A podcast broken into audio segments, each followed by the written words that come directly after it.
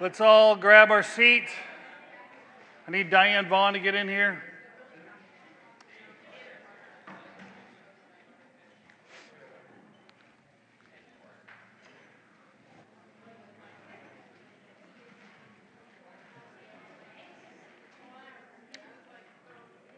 All right, we all here?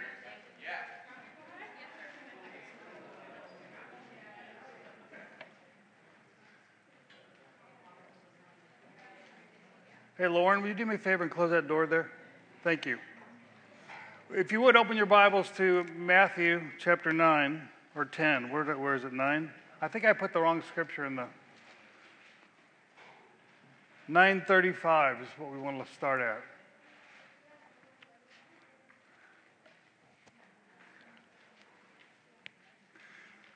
So, several people told me they wanted me to end by 9. So, at 9 o'clock, the Holy Spirit will leave me and there'll be no, no anointing left, so I might just quit, I guess. Cause, oh, we want to save some for tomorrow. Yeah. Well, okay. So Ooh. 935.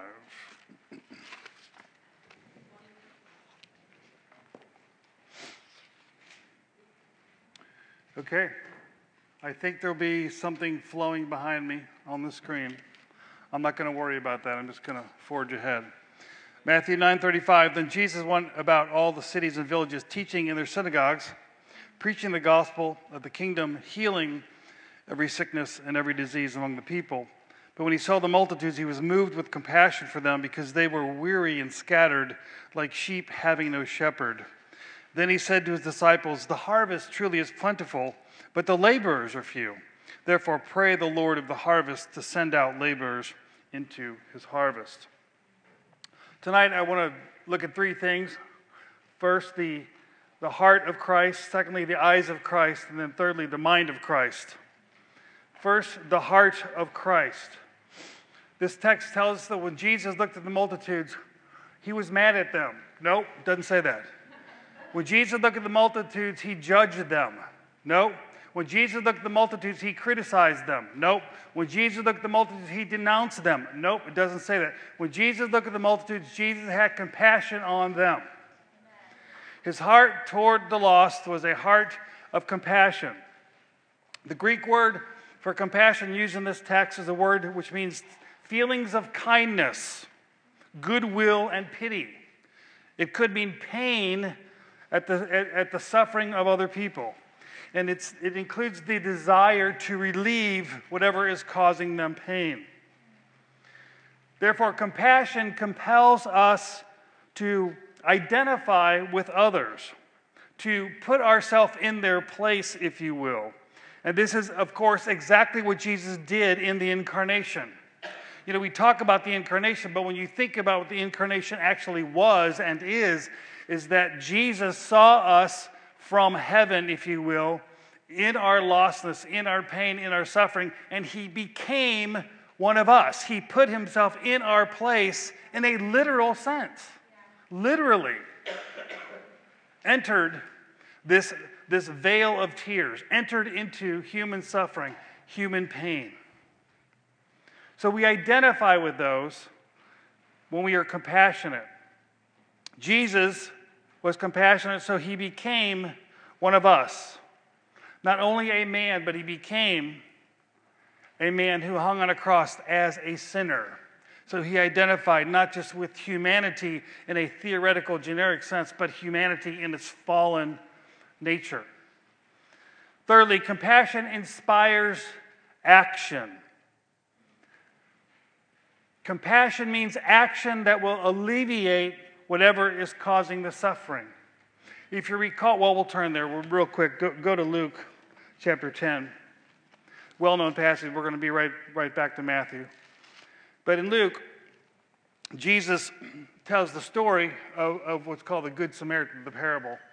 And, and he says uh, in verse 30 of Luke 10, Jesus answered and said, A certain man went down from Jerusalem to Jericho and fell among thieves, and he was, who stripped him of clothing, wounded him, and departed, leaving him half dead. Now, by chance, a certain priest came down that road, and when he saw him, he passed by on the other side. Likewise, a Levite, when he arrived at the place, came and looked and passed by on the other side. But a certain Samaritan, as he journeyed, came where he was, and when he saw him, he had compassion. But notice, Jesus doesn't stop there. He says he had compassion, so he went to him. And bandaged his wounds, pouring on oil and wine. And he set him on his own animal, brought him to an inn, and took care of him. On the next day, when he departed, he took two denarii or denarii and gave them to the innkeeper and said to him, Take care of him, and whatever more you spend when I come again, I will repay you. The compassion was evidenced by the action. Now, the priest could have said, Yes, I felt sorry for the man, but he walked by.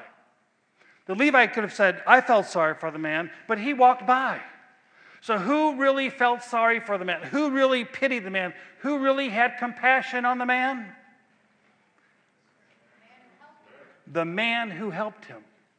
The man who went to him.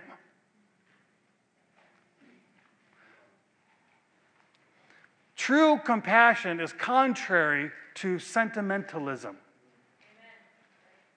Sentimentalism. It is very easy to love humanity while hating your neighbor.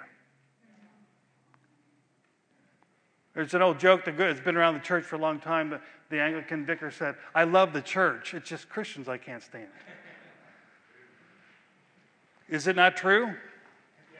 I like what Chesterton, Chesterton said. He said, he said, God told us to love our enemies and to love our neighbors because usually they're the same people. but it's true. So the, the, the evidence of compassion is not a, a, a, general feeling of goodwill toward humanity or even toward the church. It is concrete action to alleviate need. And, and Compassion, therefore, is directed toward those in need. In need. But the point I want to make here is that it's, that it's directed toward those in need, even if their need is self imposed. Now, I, I don't know about you, but I know some people that love animals more than people. Do you know anybody like this? Now, you see these commercials on TV, you know, the shivering dog, you know, the mangled cat, you know, please give, you know. Pulls at your heartstrings, right? And I actually think, you know, cruelty to animals is terrible. I think we should support those causes. The, the, the problem is, where's all the commercials about the babies that are being aborted? The women that come into the clinics and they're literally on the street because no one, they're being forced to get an abortion. Where's the commercials for them? And I know people who love animals don't treat people very well. Well, how do we account for this phenomenon? Well, there may be several reasons, there may be very personal reasons with individuals, but there, I think the one reason is this is that we see animals as victims. You see, they're not responsible for their plight. They're taken advantage of. So they've been victimized. And so we, we feel pity for the victim. Now, you see a commercial about a shivering dog, but what if you saw a, a commercial about a shivering homeless man? I can assure you, many Christians would say it's his own fault. It's his own fault. Well, let me tell you something. It's always our own fault. Because as human beings, you and I are moral agents, responsible for our actions and our choices. Now, you may have been victimized. I believe I've been victimized by people. But I am responsible for my response to how I'm treated. Hear me? You hear me? In that sense, I am not a victim. And so we must understand that compassion doesn't stop and say, oh, well, if it really wasn't your fault, I'll help you. Because when it comes to gospel salvation, it is everybody's fault because the gospel is addressing the issue of individual accountability and sin. Are you hearing me? You don't walk up to somebody and say, Oh, I love you because you're, you're really stupid and don't know that you've sinned. Of course not. The people are lost, the Word of God tells us, because they want to be lost. Men loved darkness more than light, Jesus said. Did he not? Yes, he did. Yet, right before that, he says, God so loved the world that he gave his only begotten. What world? The world that loved darkness more than light. The world that is opposed to God the, the world that is choosing sin, the world that's choosing ugliness over beauty, that's the world God loves. He doesn't love some abstract theoretical world that's really fundamentally good. He loves the fallen world. It's only fallen people that need the gospel. It's sinners that need the gospel. It's the ugly people that need the gospel. And yet, those are the people that we can so easily be repelled by. Those are the people we draw back from. Those are the ones that need the gospel.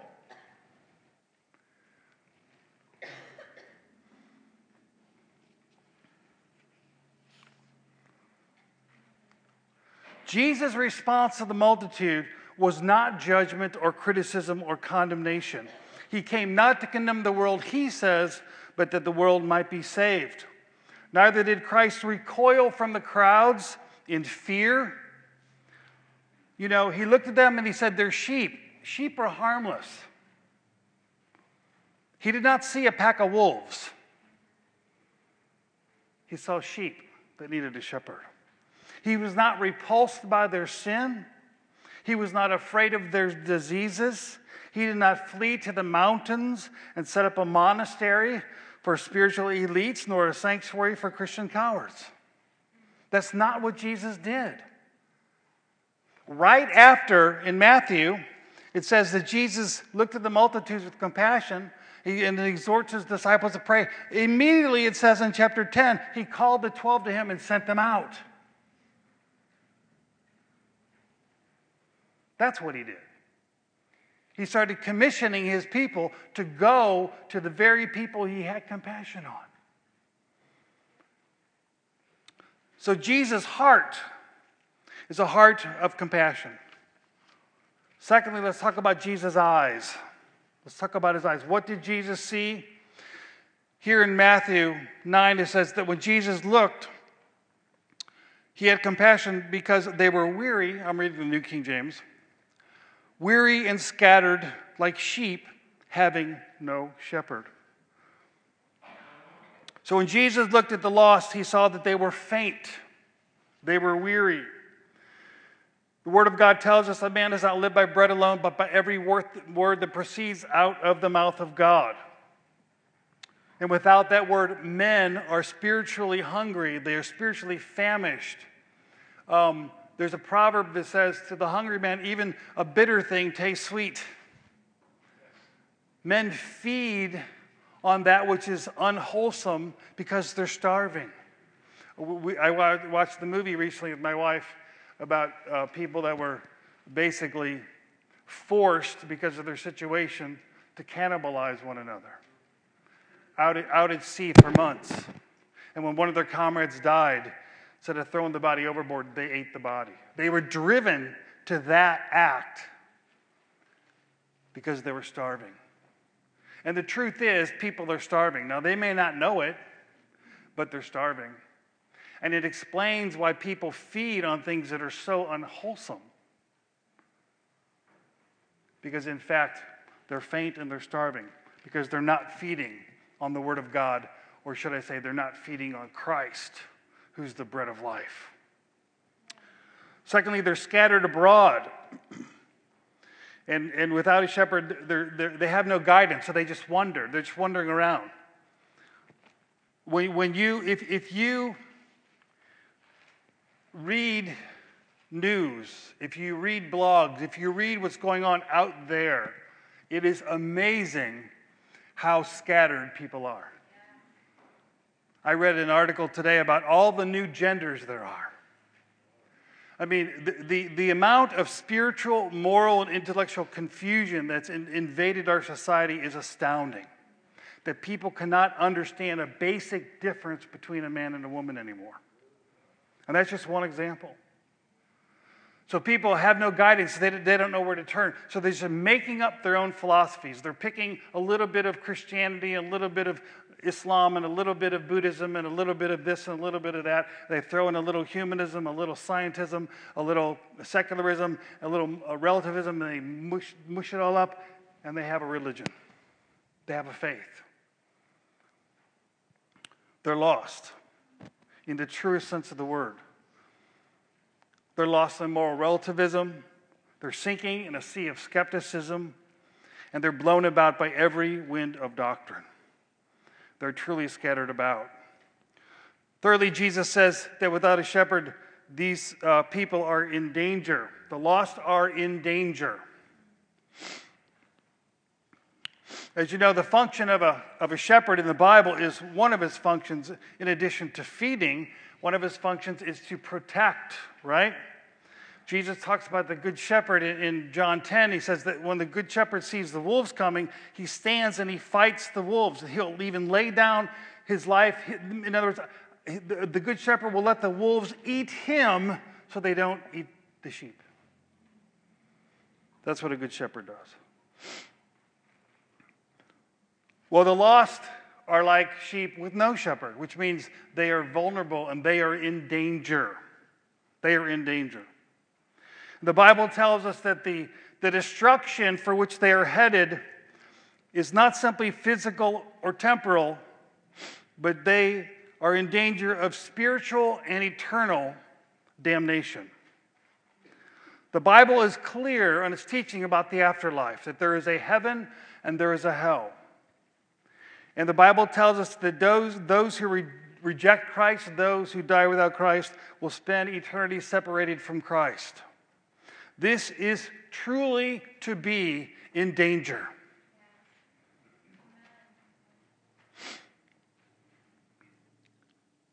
Is this what we see when we look at the multitudes?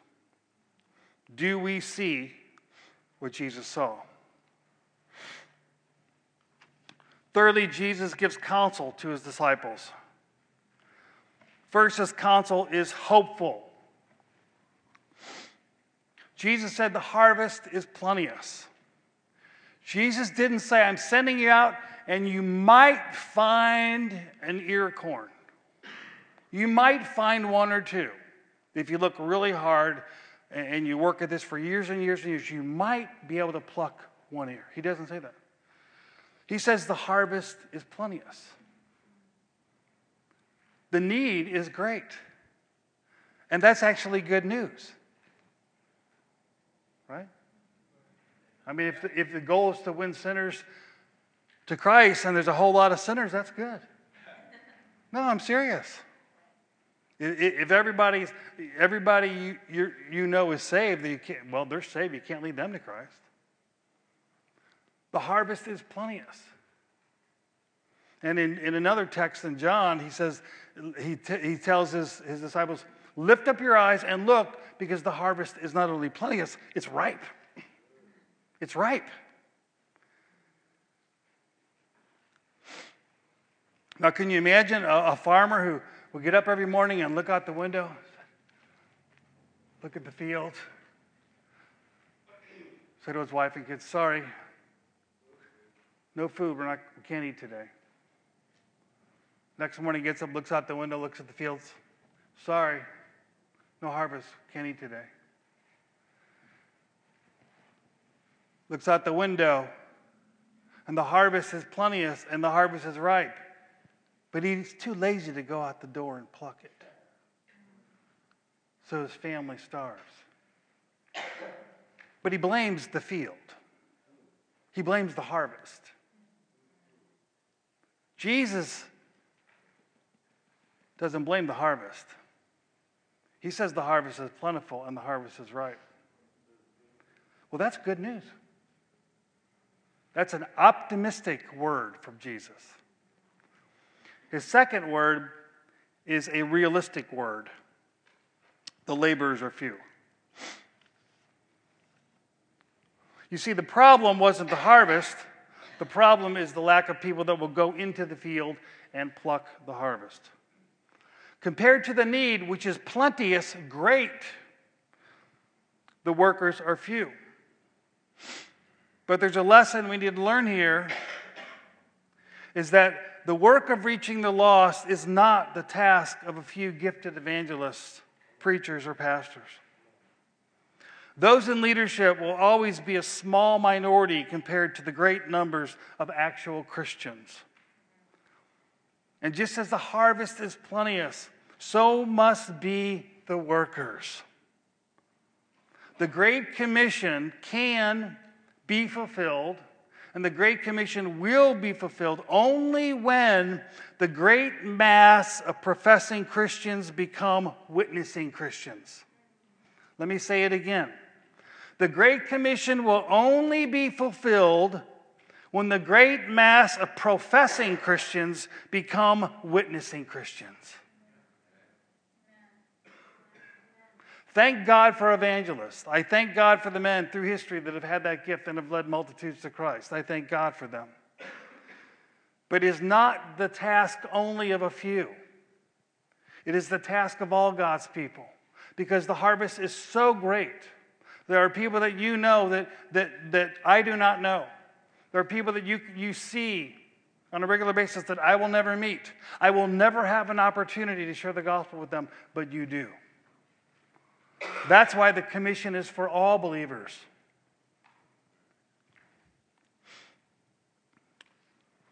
Thirdly, Jesus' counsel is theocentric. How do you like that for a big word, Joe? Theocentric.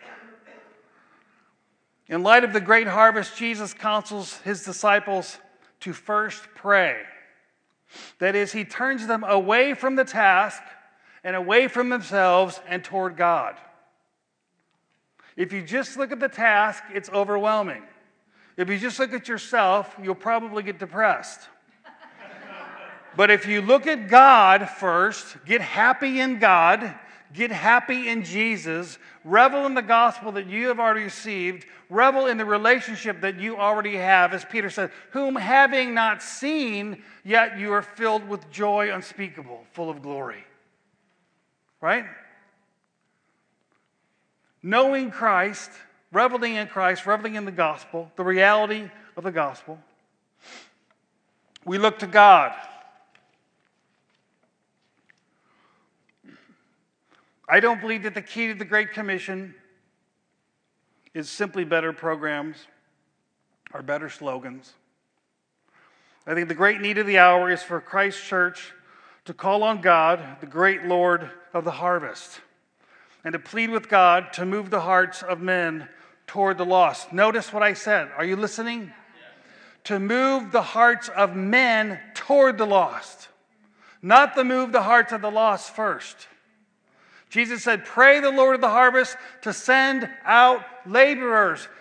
What, is, what we need is for people to be moved to go and labor. We need to pray for ourselves. We need to pray for the church.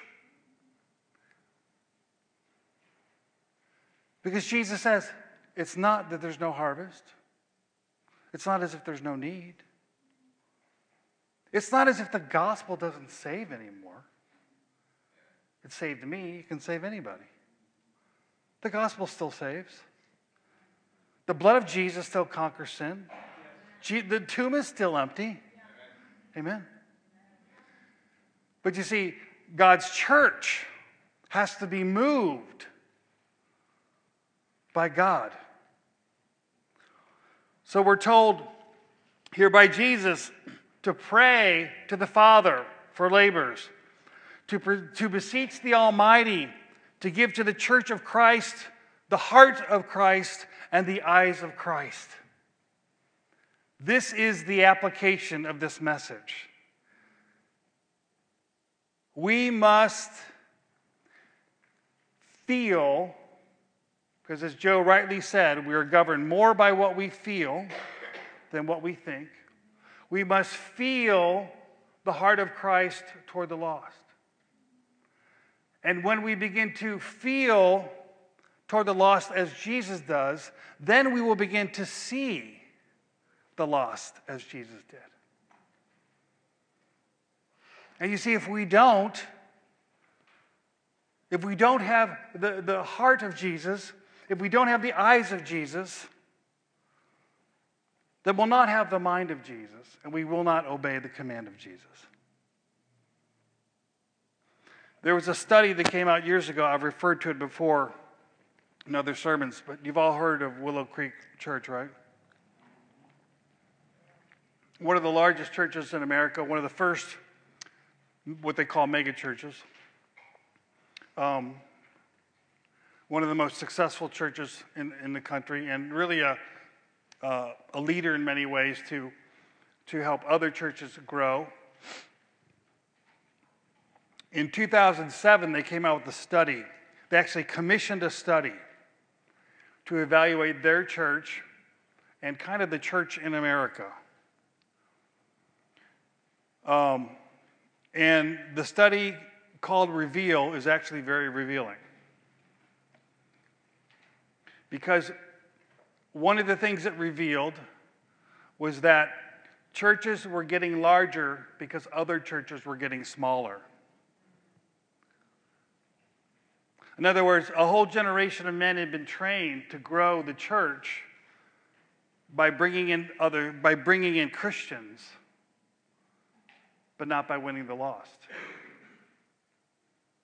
And so, although you had large churches in America, mega churches in America, their studies showed that if you if you actually graft the growth of the kingdom, the kingdom doesn't grow when somebody comes into a church. The kingdom grows when somebody goes from the kingdom of darkness to the kingdom of light. The kingdom grows when somebody is born again, when somebody is saved. What their study showed is that the, the kingdom growth in America had plateaued for years.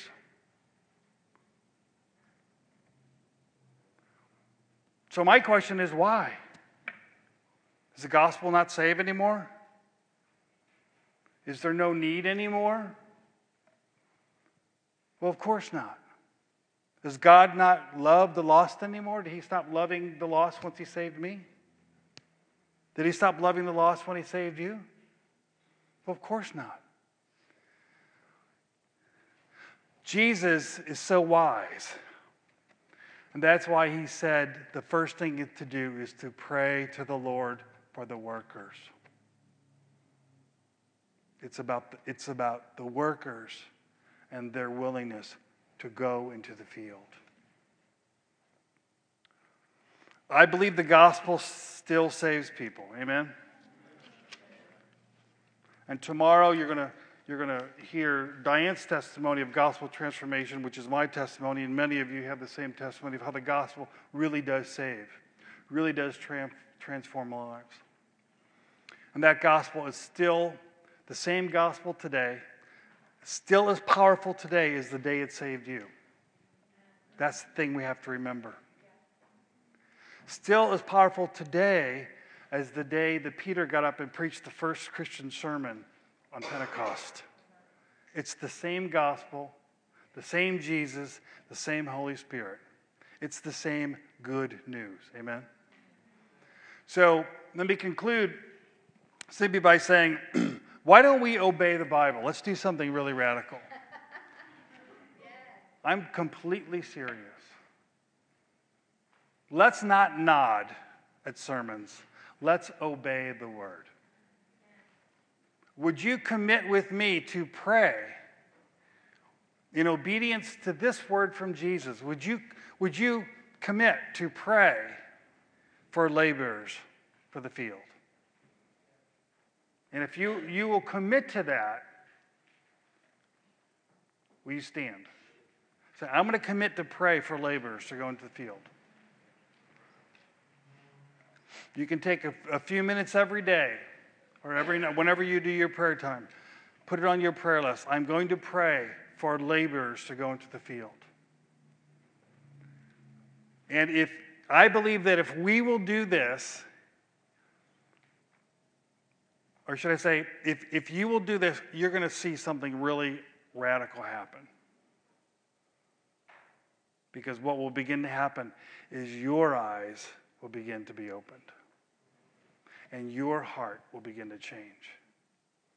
And all of a sudden, you're going to realize one moment I'm in the field, and there's a pluck of corn. I better get the corn. Because you see, you can't pray for laborers without it affecting you.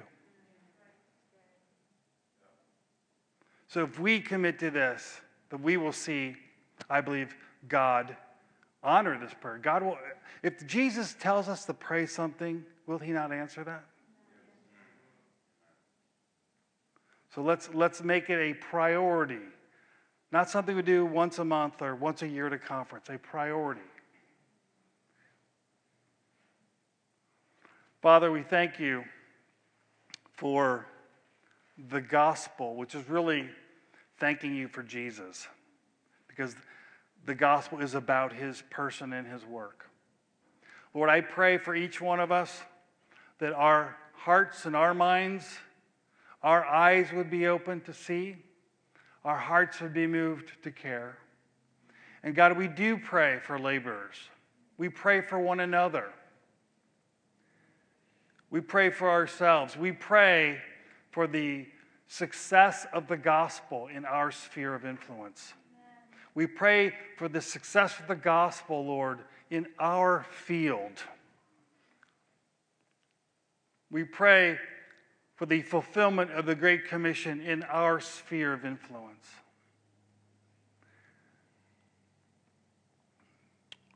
Lord, I recall when Isaiah stood before you.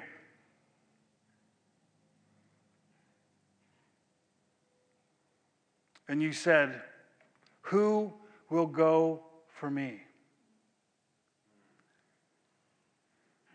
And Isaiah responded, Here I, Lord. Send me. I ask, dear Lord, that you would make that our prayer. Send me. Send my wife. Send my children. Send my friends.